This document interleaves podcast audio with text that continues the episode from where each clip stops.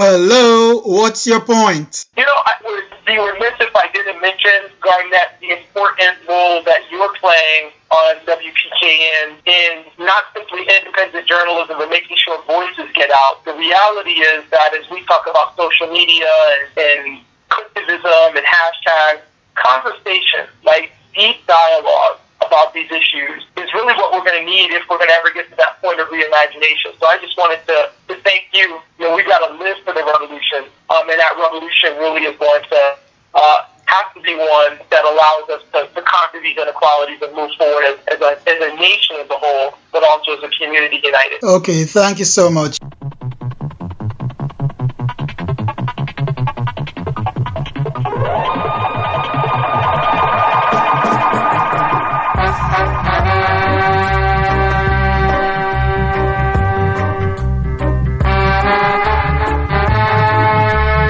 Welcome to What's Your Point here on W P K N Radio. My name is Garnett Ankle. Today's quote: "If I agree to dispose of any part of our land to the white people, I would feel guilty of taking food away from our children's mouth, and I do not wish to be that mean."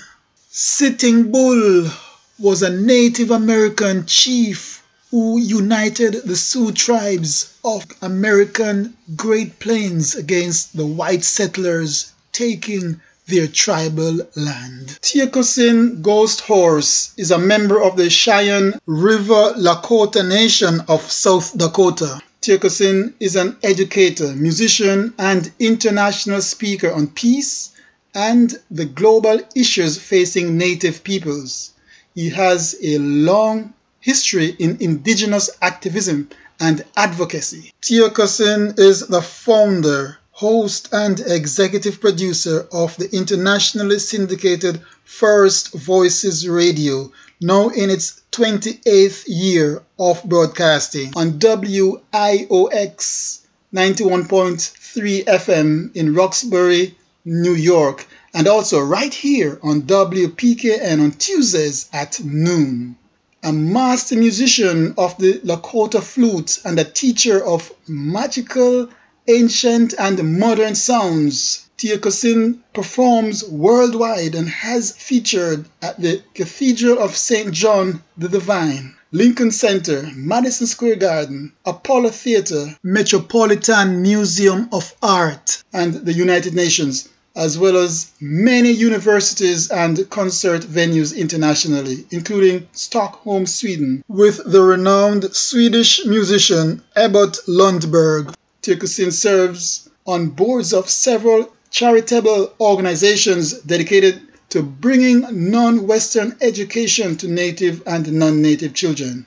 In two thousand sixteen, Tiokasin received a nomination for the Nobel Peace Prize from the International Institute of Peace Studies and Global Philosophy. He is a two thousand sixteen Native Arts and Cultures Foundation National Artist Fellow in Music, and in two thousand eighteen was an inaugural nominee to the National Native American Hall of Fame. Tiokasin describes himself as a perfectly flawed human being who is a sun dancer in the tradition of the Lakota Nation. Tiokasin Ghosthorse, welcome to What's Your Point right here on W P K N Radio. It's so, so good to be here. Thank you so much, uh, Garnett, for having me. Yes, it, it's great to have you here. And um, we want to. I wanted to talk talk first about the, the impact of um, the COVID nineteen pandemic that has ravaged the world and indeed ravaged the United States. I want to first ask about you personally. How has it affected you as a person?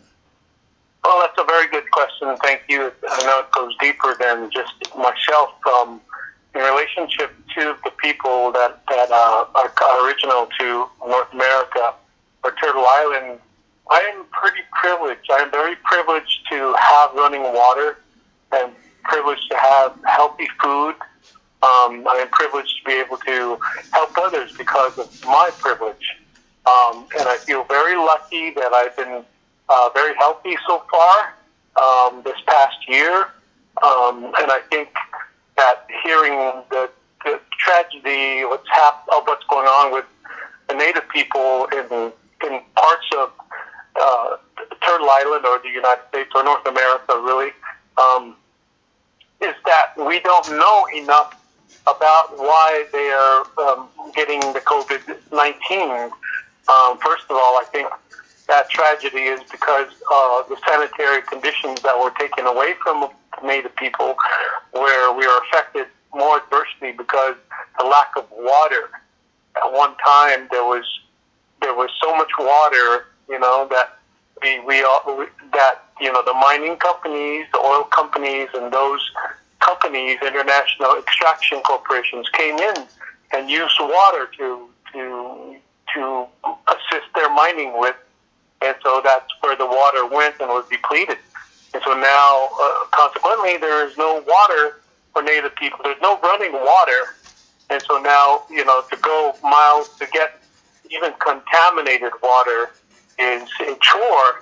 And we're not as modernized as most people think. Um, I think it's not anything to be ashamed of, uh, but that one time we were healthy and our, uh, we, we strive to be healthy.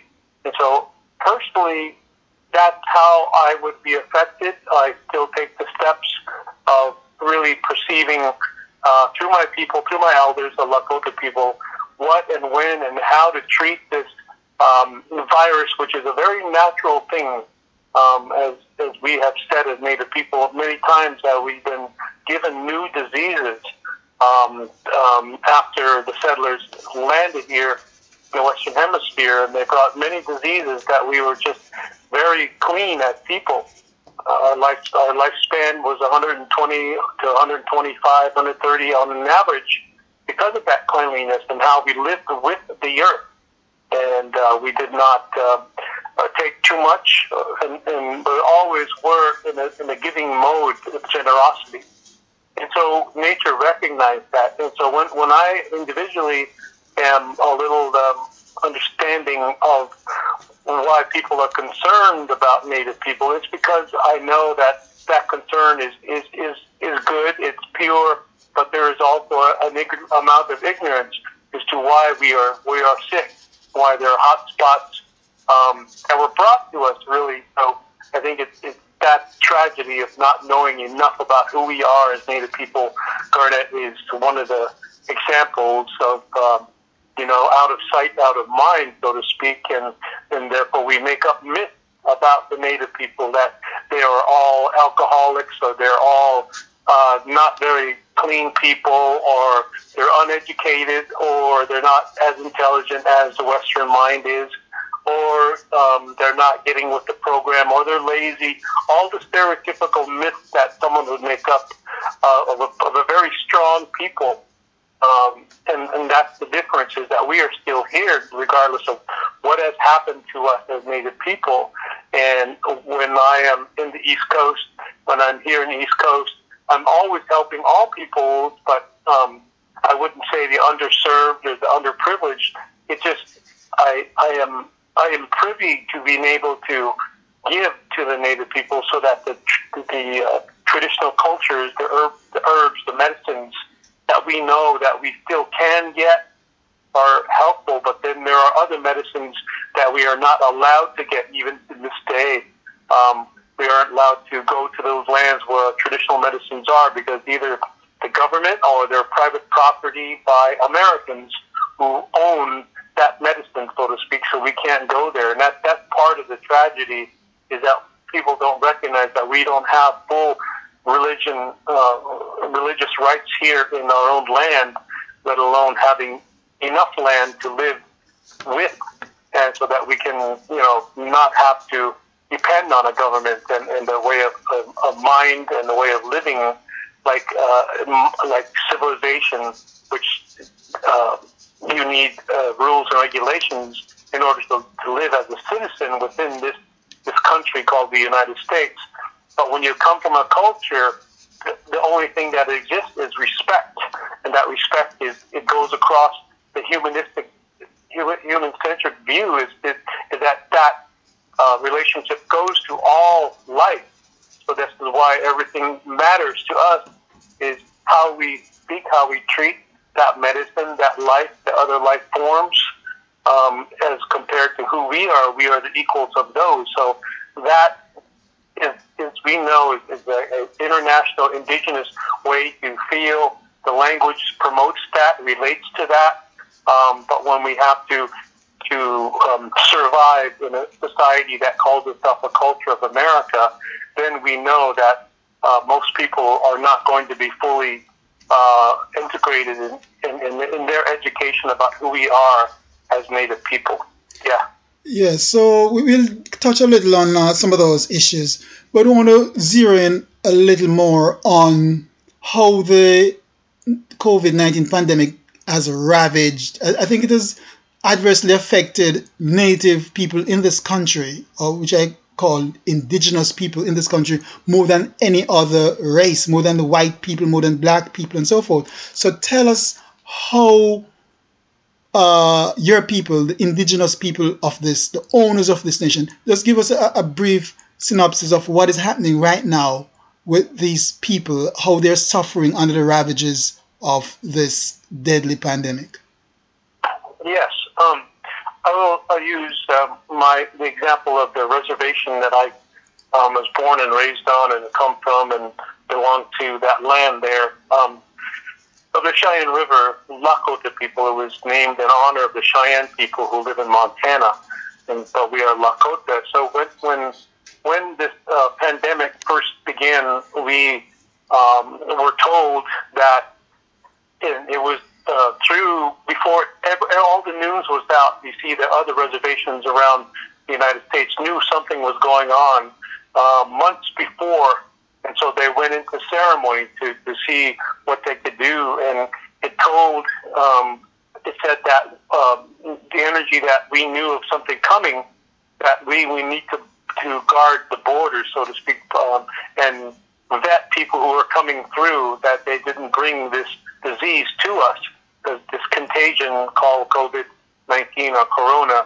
And so at that, on the outset, we we actually blocked the uh, entries to our reservation in South Dakota, which is, by the way, as big as the state of Connecticut. And so, you know, you have this large tract of land with, with about twenty-five thousand people, Native people, scattered throughout this this uh this land in, in the, the land of the reservation, and there were many ways to get get in. There were, there were um, maybe six or seven major roads coming into the reservation. Of course, there are always the back dirt roads that people, ranchers, use there on that reservation. But the main roads, the main portals to our reservation were where, where we would ask people where they were and who they contacted and were they sick, and, and so that worked.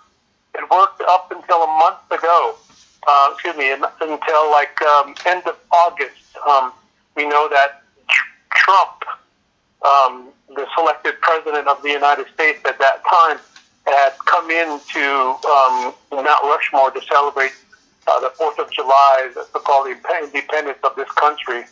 Um, and, and after that is when uh, the governor, Kristi Noem of South Dakota, came in and said that, and told to Trump that he she did not like the Native people enforcing their own laws within the state of South Dakota on their own land, and so it was uh, threatened that the federal the federal funds would be withdrawn if we didn't take down our our checkpoints going into the reservation. And now it's to remember that we didn't stop anybody from going through the reservation, and, and if that's what they were going to do. And then there were also monitors about, you know, if you really did go through, then you were escorted off if you didn't, you know, co- comply to what you were, you were telling people. And so that, there was no COVID. There were no uh, diseases from March until the mid part of August, I would say. Then we start getting reports, because by then the, the uh, state and the federal government, uh, their pressure, Our, the funding ran out to pay the guards, to pay um, the people who were set up to, to, to monitor the, the borders on our reservation. And then it was a free-for-all.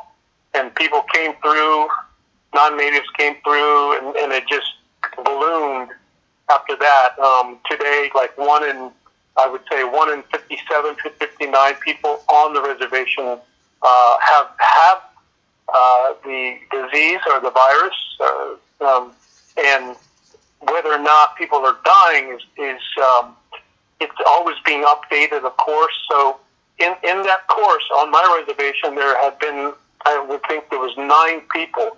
But see, that's not as tragic as some other reservations, because we have water on that reservation.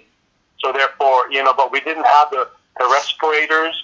We we don't have adequate um, uh, ho a hospital at all, really. We have one there, but it's not staffed enough. So the real hospital is three miles, oh, excuse me, three and a half hours away in the western part of South Dakota from our reservation. So if someone gets tragically sick or ill, they have to travel by ambulance three and a half hours to get to a hospital.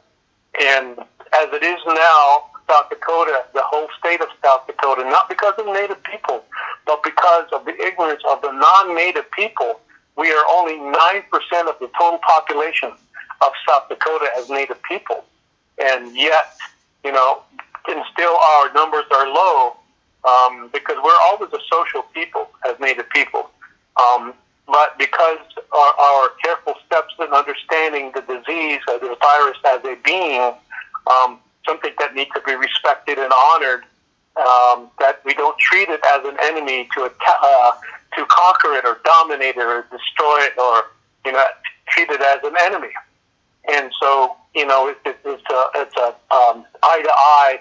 We're going to negotiate. You know, um, we know that we have been thinking wrong.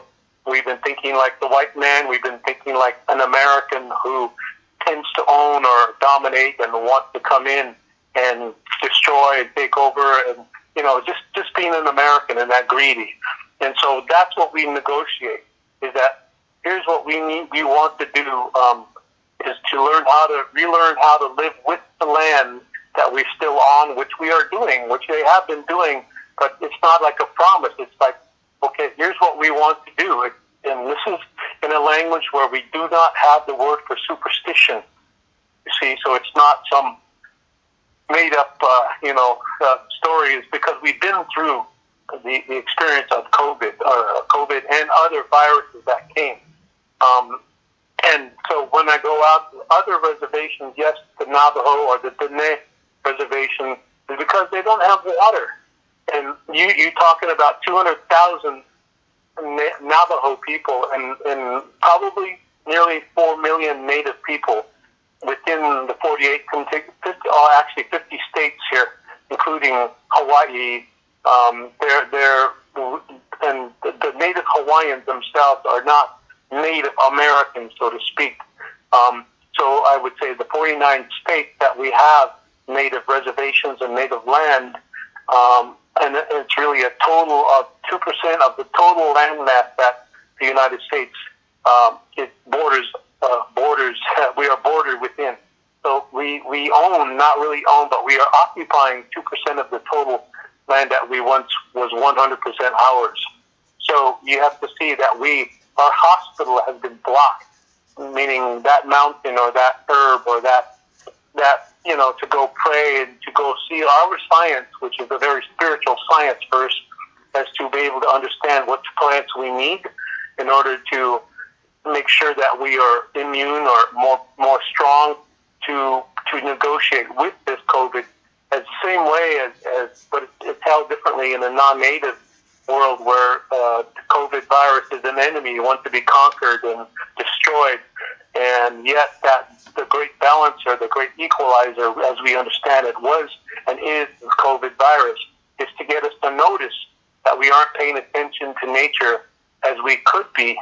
Um, yet we are still attacking nature with technology. And I think that's the difference between how we see um, um, how to deal and, and live with uh, live with the COVID virus. So it's not as tragic as people think. It's really because we are part of the tragedy uh, of ignorance um, that in the state of South Dakota, where most of the people, you wouldn't, In, there's less than a million people in the state of South Dakota. And again, we're only nine percent as Native people within South Dakota. But it's not our people who have the bullseye in that state. It's the surrounding non-native community, and and how they are treating us. They used to often look at us as if we were tragic, and I, that spills out to the rest of the United States, where where where we are, um, you know, having to deal with labels put upon us. Now we go down to the Navajo reservation, and you you find that these Navajo are uh, very remote, and most of the time their their uh, uh, sorry, their, their medical supplies, facilities, and, and their access to uh, medical help is is very thin. In fact, there's nowhere to go. You you get it by people coming in, and, and even they, they wear masks and they're doing all the things they want. But we, we kind of think non-conspiracy. We, we are not theorists. We don't speak in conspiracy. But we know when government agents come in, you know, um, in this case, Trump's uh, son, who came in uh, during his campaign before the election, and and you know when when the missionaries came in in the early part of the spring, um, and the outbreak began at that time, it was non-natives bringing in something um, that we were we weren't aware of, that you know we trusted too much that the system could provide our security. So now we are reverting back to our own ways of being, of how to deal with um, um, this COVID virus in the more traditional way. So I would think that to be really careful about, you know, m- m- making it very much a tragedy that Native people are suffering. Yes, it's true, but we're also throughout the United States. Um, yes, we at one time this country was so pristine, it was so clean that we became what the land was, so clean, without disease. And then disease came to our shores. And of course, we didn't have immunity to those diseases because it meant that someone was out of balance. And I think that's what we, that the big message is that we need to be in rhythm and in balance once again with, with nature, um, so that the medicine that we can find still to, and they are using it. I'm telling you, there are Native people that aren't sick because they're using the traditional medicines.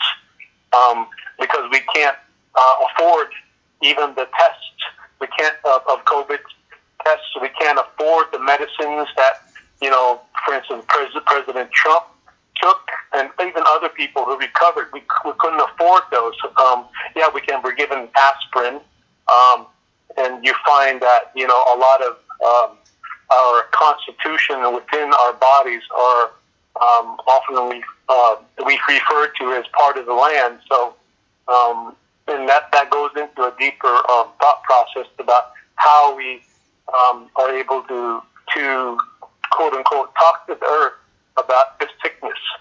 And I think that's what we're trying to say is there's a different knowledge going on, but we have to kind of crunch all of our thoughts and put it into the concepts of, of English so that the English can compare how bad we are compared to, to the rest of the United States. And I think that that karma that's happening now um, is because the the lack of um, contact, the lack of, of uh, knowledge and awareness of, with the land, which we say um, COVID is here because of uh, lack of uh, a connection with nature. And it's part of the climate change that's happening. And we are we already knew this, that, that this, these things would happen, but we didn't We didn't understand um, how other people, with all their great science and technology, could not understand that this was on the way because they were saying climate change, but yet we understood what climate change was about as Native people, and that's why we're still here. Uh, speaking with Tiokasin Ghosthorse, a colleague right here on W P K N Radio. He hosts a show called First Voices Radio every Tuesday at noon. He is an educator, musician, and international speaker on peace and the global issues facing Native peoples. Uh, Tiokasin, um, how has the, the presidency of this person in the White House affected indigenous people in the United States for the last nearly four years? Yeah, good question. um, this is my thought, and I, I'm pretty sure a lot of Native people agree if they hear this, is that most people say, well, President Trump did not get us into war, but we as Native people understand that he is at war with the earth. He gutted at least fifty-nine environmental laws to protect the earth and opened it up to vast extraction corporations, oil, mining, uh, water, you know, just access to more land, and sold more land than any other president so far. I, I think I think I'd have to check on that again, um, to the public, which is originally native land, where the promise was that unused public land would revert back to native people, and that never has happened. And that's one um, uh, truth that didn't uh, that didn't come true. Their promise to do that didn't come true. So when I'm thinking about um, what Trump has done and will continue to do will affect us even up into the next generation, because we're not just thinking about native people into the next generation. We're thinking about how the environment, nature, has been affected. She has to recover from from the, the anger of a president, one president who was selected and elected by the process, that the system continues the way it is. Even now, nothing will change because the land is still being ravaged. It's just, it's just doing it in a more nicer way, a nicer denial language. So yes, Trump has actually gone to war and is at war with the earth because he withdrew any protections that were set up since uh, the early seventies um, um, to protect the environment. So you're talking about more than forty years of land that you saw that was returning, restoring uh, species such as eagles and such as uh, otters and, and deer and uh, big game animals, as they call them, um, to, to the landscape. And this meant that the keystone species, which supported others, other species, returned also, the smaller mammals, um, the smaller birds, that the, you know, and, and, and this is what we say, that the native people also flourished in, in that time, um, because in nineteen seventy-eight, there was, we weren't even one percent of the population. We were, we were less, we were about one million people at that time. And, and so now we flourished, and we consider ourselves um, a keystone species because we have knowledge with this land. We don't have it with, with uh, you know, Europe. We don't have it with Russia or Africa or Asia. We have knowledge and how to live with this land here because the language that we speak are about living with this land and interpreting and communicating with this land. Um, it's called North America and South America. So when Trump came here and he withdrew funds and funding from the Environmental Protection Agency and basically gutted that whole that whole agency, he also he also withdrew money from the Department of Interior, which protected the, the environment, and it protected under the, the guise of, I would say, uh, the Indian uh, American Indian Religious Freedom Act uh, of nineteen seventy-eight, which gave us freedom to go to be able to pick certain herbs and, and sing our songs and, and, and be able to dance and speak our language and practice our cultures. And before that, it was we could not, even though we still rebelled and, and tried to, to do that. But we um, so that's a longer history. But after that, you know, we could see that that. Um, certain presidencies stipulated that, you know, they would do something good, but behind our back, other legislation, um, midnight riders, um, as far as the uh, environment was concerned, yes, we'd be giving some land back, but it was a stipulation that maybe we, we can, we'd have to give up a certain access to a river so that the miners would come in. So this was not being told, you know, there's smoke and mirrors that are always being Um, drawn up and given to the American public that it's it's better for us Native people now because we have computers, we have cars, we have uh, you know satellite dishes and all the things that so-called civilization appears that we're we're doing better. But yet the poverty from our land, the, the earth distancing, the nature distancing that has happened is a, is a bigger tragedy. So that was brought about by a system before Trump came in. Trump just exacerbated the whole situation, And so we know that that uh, uh, Trump has, has declared war on Earth, and and we know that matters more than humans declaring war on each other. You know, it does matter later, but we're saying that we haven't found that peace with Earth because we we're working out of a domination theory and and taking justice out of the Earth and making justice a mental concept. So we're fighting for civil rights and equality to be equal to white people or anybody else. And, and I think that's the illusion, is that we forget the real power with the Earth. And those languages that do not create an illusion, those languages that do not lie. So this is that situation when, when you're talking about um, the war against the Earth, is that our language is not a war against the Earth. Our language is one of, of Uh, communicating with the deeper um, dimensions of Earth, so that we can understand how to grow corn without fertilizers or pesticides. And those languages are still spoken, but yet that's pushed under because it means that our consciousness is much bigger than the language we're, we're speaking right now. Um, a very two-dimensional language, a very cause and effect language, a given reward language, very binary language, a yes and no, switching on and off language. When when you're speaking a native language, it's, you're talking many dimensions all at once, because we live in a relationship rather than a rationality of property and ownership um, and a human-centered language. So that is true that, uh, that Trump um, had, had, maybe he didn't start a war, but he continued the bombing of other countries, and he also... unseen war that no one wants to talk about, the elephant in the room, that he is continuing and opening up a, a war against the Earth here uh, in, in in North America. Uh, speaking here with uh, Tiokasin Ghosthorse, a member of the Cheyenne River Lakota Nation of South Dakota. Uh, the show is called What's Your Point? I am Garnett Ankle, and uh, Tiokasin is also a colleague here. He hosts a show called First Voices Radio on Tuesdays at noon. Uh, he's here speaking of the plight of his native people, the native people of this country, the indigenous people of this country, uh, of the Americas to be exact, North, both North and South America.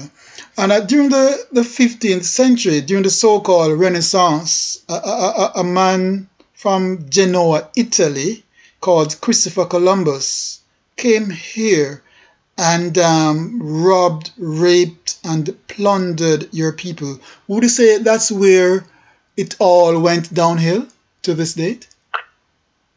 Um, I think um, that um, we can say that was uh, an event, um, and I think what happened the year later was a thing called the Doctrine of Discovery, or quote-unquote domination, um, and the, the fourteen ninety-three papal bulls, which basically stated that there were no human beings in the Western Hemisphere.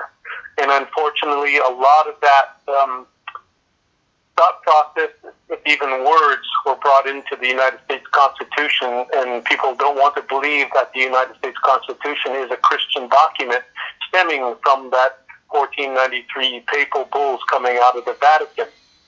And it was to convert, convert Native people, and if Native people didn't accept this monotheistic uh, God um, away from this life of Earth, then you were deemed that you could not live here because you didn't understand their God. Um, and I think that was the bigger tragedy than than Columbus, because we have history of other peoples coming here, the Chinese, the Indians, the Africans coming here. Um, they didn't stay. Uh, there was no massacring or getting rid of these people. The Vikings came here, other people, uh, but we didn't get rid of them. We welcomed. That's not our ways to to uh, you know, say you belong over there, or, or this is our land. Um, since we namely don't have a, a concept of ownership. Um, so yes, it's open up. Yes, come live with us, live with the Earth. We'll show you how. Um, so we have recorded uh, in our histories uh, the Chinese coming. Uh, we recorded histories of Hindu who, when they came here, they already knew, and they went away with the, the knowledge that this was Turtle Island. And so you can go back into the histories of the Han Dynasty or into the Hindi of the Hindu people and the Hindustan and, and read their histories that this was Turtle Island because they had visited it. And it was far before Columbus. You're talking maybe a thousand years before Columbus, maybe two. And so this is the histories there that we had also Native people going over to Europe and discovering the white man there in Portugal and in Spain.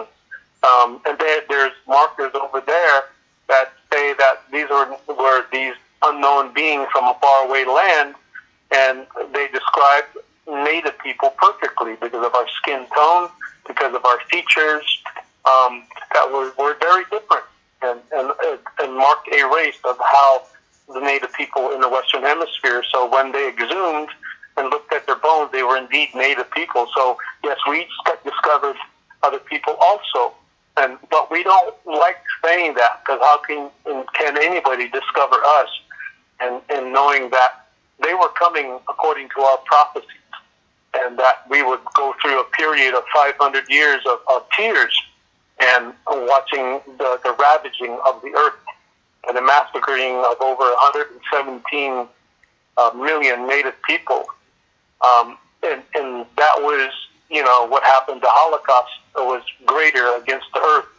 And so our people, knowing that all life comes from the earth, we lament, lamented the earth, the destruction of the earth. And so this is where we come from. And so in five hundred years after that prophecy, um, that they would come here and, and destroy, is that five hundred years after, we would wait, we would stop, uh, we would wipe our tears, basically. And we would see clearly. So in nineteen ninety-two, according to that eagle and condor prophecy, we begin to circulate our consciousness. And so you you can see to to such things as Standing Rock um, and other places. The more you're you're you know involved with Native people, you see that this consciousness was in was in Eastern Europe, was in India, was in in, in Northern Europe, was in Australia, in Japan. Because when I went to these places, they were you know taking a stand for Standing Rock. You know, stand up for Standing Rock. That consciousness is is what we were talking about. That this consciousness is needed. So, you know, we could say that all this tragedy uh, came here, but it's because certain people who were bent on ownership and imposing their God and losing empathy with the earth would have to, to go through the, through their own experience of not knowing how to to uh, take the medicine or deal with the medicine of the earth anymore. And so they They, they're, they're not knowing how to use the energy correctly anymore, and they're living, they're, they're using reality rather than living reality, as their language um, is all about using uh, reality and making it up. So, um, so you know, people don't want to talk about Columbus, and that's fine. We can say it's Indigenous Peoples Day, but that's their idea. There was no such thing as a holiday. There was You know, we have to decolonize our, our concepts about how to deal with Columbus. He's a dead man. He's gone. You know, and and yet we we're told to decolonize and colonize, and that's not even a formula in our in our language, because that's an aberrant way of thinking about um, how to live. So we're not programmed to to think in binary concepts. You know. Um, Either you're on that side or this side. We're always talking about the practical mystery of we can do something. So our consciousness and our languages have no concept of conscience. Is it right or wrong? Because when you're a consciousness, you're like the trees, you're like the birds, you're like the water, you're like the stars in the sky. You're you have nothing but consciousness. You're awake, you're aware all the time, and that's our language. It's always in the moment. It's not in the past. It's not in the future. It's right here all the time, and that's our languages. All over the world, you go to Indigenous peoples, and that's what it's about. So Columbus, yeah, in their eventful history, it's that he discovered us. We can laugh at that sort of, you know, um, I would say, ignorant statement, which is very amusing. But then you come here and you see that Columbus is still alive with all the, the, the classist system happening here where you have to work in hierarchy, because that didn't exist here. You see, there was no such thing as hierarchy. Our languages of relationship could, could not permit hierarchy or monotheism, that some race was superior to another race, uh, even superior to a tree. We couldn't think that. We didn't. We don't have that in our in our languages. And these languages are coming back now, just in time, because the earth needs these languages all over the world. Indigenous peoples, but we're not given. You're not given the button or the, the technology, and I think that's a good thing, because we we don't need to be known to the white men or those peoples who think that they they can own the land, because the the source of the land is the one. Is when Columbus came in, he saw gold. Columbus came in, he saw a new land. And, and if you could have the money signs in his eyes, that's what he returned to Europe with, is that possibility that there was this new world, the land of Eden, the promised land, all of that. And indeed, it's still that to them. Um, but to us, it, it's not the promise, it was the gift. And we, we treat it still as a gift, as Native people, not a promise, because the earth does not lie, and that the, and that's the truth of, of the earth, and and the way that other people have come here to apply their history. So Columbus has been, you know, a lot of the uh, traditional elders, like, who is this man Columbus? You know, yes, he was a man. Who is this man Jesus? Yes, he was a man of over there. So those ideas belong over there. Here is what we are doing, all humans are doing to the earth. So to us, we can say Columbus's mentality is still here, and he was never conscious conscious of what was happening here. He, his eyes were, were steeped in his eyes, his heart, if that was what it was, because I don't think a heart can be greedy, but his mind and his eyes were full of greed, and that's why ownership, and that's why Trump, and that's why the election, and it, it, it, people want it to be normal again, so they can continue to um, uh, soft rape earth, you know, and, and not leave anything for the generations, not just of humans, but of all life, because all life has generations.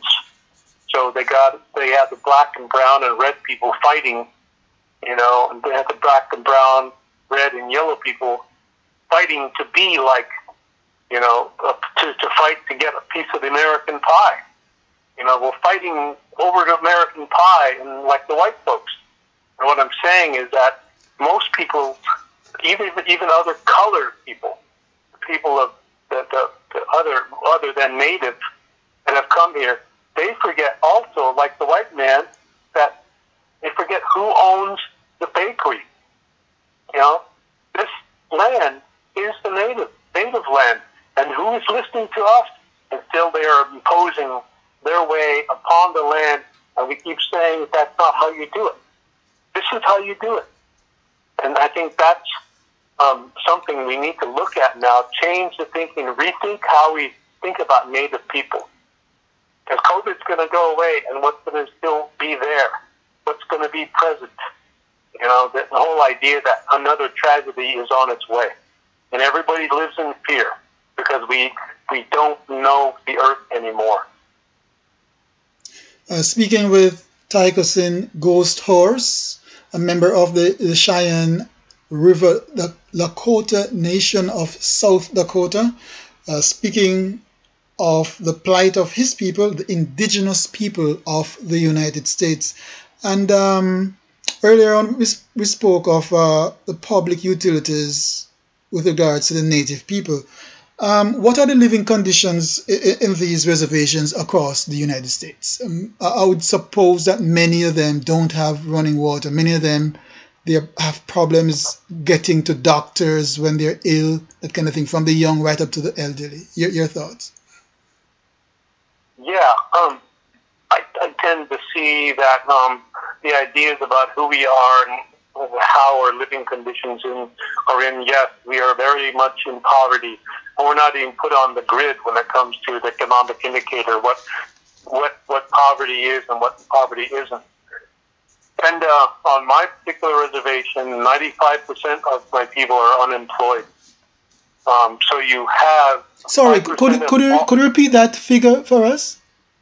Okay, on my reservation, among the Lakota reservations, the, the Pine Ridge Reservation, the Rosebud Reservation, the Lower Brule Reservation, the Standing Rock Reservation, and the Cheyenne River Reservation, which are Lakota reservations, um, unemployment runs around ninety-five percent. So we have five percent of the money that's coming in. It comes from the government. Um, and so it, it enforces those rules upon us. If we don't, you know, we can't bite the hand that feeds us, because they've taken any way to live with the earth. Um, you know, that we, they put up fences. We can't, you know, go between, because on these checkerboards, you can imagine Connecticut, all checkerboarded, one hundred twenty acres at a time. But each other, each alternative um, checkerboard is, one is native, one is white. One is native, one is white. Well, as it is now, there are more non-native people on our reservation than there are native people. Okay, so it's not entirely all native living there. It's that the U S government opened it up um, to say, well, we gave we gave the native people this land, and but they're not native people enough to go around. So we're going to offer one hundred sixty-eight, uh, one hundred twenty acres, or one hundred sixty acres as a unit to non-natives to come in and live there. So, but it was another way to uh, repress our culture and assimilate us easier. But um, that hasn't that hasn't happened yet.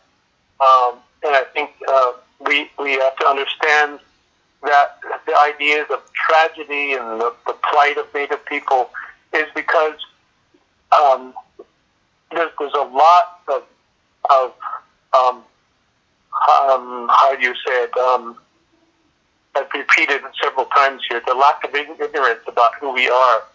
Um, these missionaries come in, the government agents come in, so uh, we, we get by by our, our constant giving to each other, what little we have.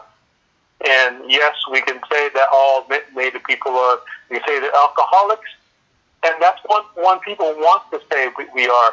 But, you know, we can say we're all, uh, uh, how do you say it, uh, uh, meth, meth, meth people.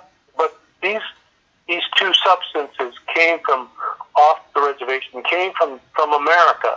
We never talk about the tragedy that's happening in America behind doors. And so you have to remember that the positive side of Native people is that when we become sober, so to speak, or clean free, like we have the largest rate of, more people stay to have a larger rate of sobriety than the rest of the world, especially in the United States. Once we, we become awake, we are, we don't need all of those alternative substances. Now, a lot of our people have lost the language. I think that's a bigger tragedy. Um, but then there, now the younger generation are coming back and re-speaking the language and reinterpreting it the way we were supposed to, rather than to, to you know, kowtow to the, to the, to the English language and, and explain it the way the English people wanted to, to us to explain. For instance, we, we didn't have a word for God, so yet the word for God was imposed on how we describe Wakan Tanka. Wakan Tanka, or Wakan, basically means um, to apply mystery, to consciously apply mystery to all things. But that's not God, you see, because it would be very arrogant of Native people to say that's God. We can't name what is God or who is God, but we can say that there is a consciousness, and we're in that consciousness. So it's like we're, we have the responsibility that our body is in in the soul, and so everything is our is the soul, and we must take care of that. And I think that's the bigger tragedy that most people don't see about how we are so much different than the rest of Americans who live here, who want to uh, think in hierarchical terms. Um, for instance, the language um, doesn't have gender hierarchy. and you can't talk to, you can't talk down to anything, um, not even a bug. You can't talk down to that. So we we are in in the rapture, I would say it, that our people are being taken away from us. The tragedy is our, our children are being taken away according to the non-native laws, and um, and so you have this um, these ideas of, of you know we we're the, the poor Indians once again, and it's because we don't get with the program, we do not understand how to deal with the regular responsibilities of ownership and, and how we treat each other um, pretentiously. As in America, you see. So um, if I am saying anything offensive, people, then you think about how much we have to speak this language, which is very offensive, and, and how much we desire to speak our own language and to be in communication with all life rather than just the human. I think that's the bigger tragedy. And uh, Tiokasin, if you should have an audience with the incoming president of the United States, uh, Joseph Biden, and um, his vice president, Kamala Harris, what would you want to say to them about the plight of your people, how they're going to make them whole, how they're going to make things better for the people, the native, the indigenous peoples of this nation? Yes, I, I would ask them to honor the treaties that their ancestors, even Kamala, who lives by that constitution, that their ancestors honor the treaties. And you would find that once you honor the treaties, the land itself would restore, would replenish itself. Um, if you come onto the reservation, there is not the tragedy that you see, the pollution. You see, you know, the, the, um, the, the pollution you see out here. Um, There is more game now. There are more other other natural, you know, animals living there. More eagles, and so the land is still pristine because we hold it. We respect the land. So I think honoring the treaties and, and being able to say, well, the western half of South Dakota going into Hawaii, uh, uh, Wyoming, into Montana, into North Dakota, down in Nebraska, Kansas, and Colorado, is indeed one treaty that the United States made with the Lakota people, because they could not defeat the Lakota people in war. And they, they have, didn't win one against us. They, they didn't win one battle against us. What they did was they, they got rid of all of our buffalo, the buffalo that fed the market, the supermarket. And the, once the buffalo were gone, this keystone, spe- keystone species is that the food that was available because of the buffalo disappeared too. So they starved us out. They they didn't defeat us. So our spirit is still alive, and and, and you know, and that's what we're saying. We've been saying it. Return our land. Return our land, and, and then you would see that we not we don't want to be dependent on you. And I think all natives feel the same way. We don't want to depend on a foreign mind that always is raping the earth. We don't want to depend on that. We don't want to be benefits of the rape. You see, that's like denying. And so we want this, this honoring the treaties right now. Give the land back. No matter how bad it is, we will fix it. Indeed. You know? Yes, yeah. and, uh, you know, uh, I've just scratched the surface with you, and, and um, we could go for another three hours, but time yeah. is against us. Thank you so much, Tiokasin Ghosthorse, for being on the show. This is certainly going to be the first of many conversations with you. Thanks again. Oh, no, it's been, it's been great. Th- thank you for doing this and, and for drawing attention, Garnett. Thank you for your program, too, on W P K N. It's an honor to speak with you. Thanks. Uh, thank you so much. You have been listening to a conversation with Tiokasin Ghosthorse, an indigenous people's advocate and activist. He is a member of the Cheyenne River Lakota Nation of South Dakota. You have been listening to What's Your Point here on W P K N Radio. I am Garnett Ankle.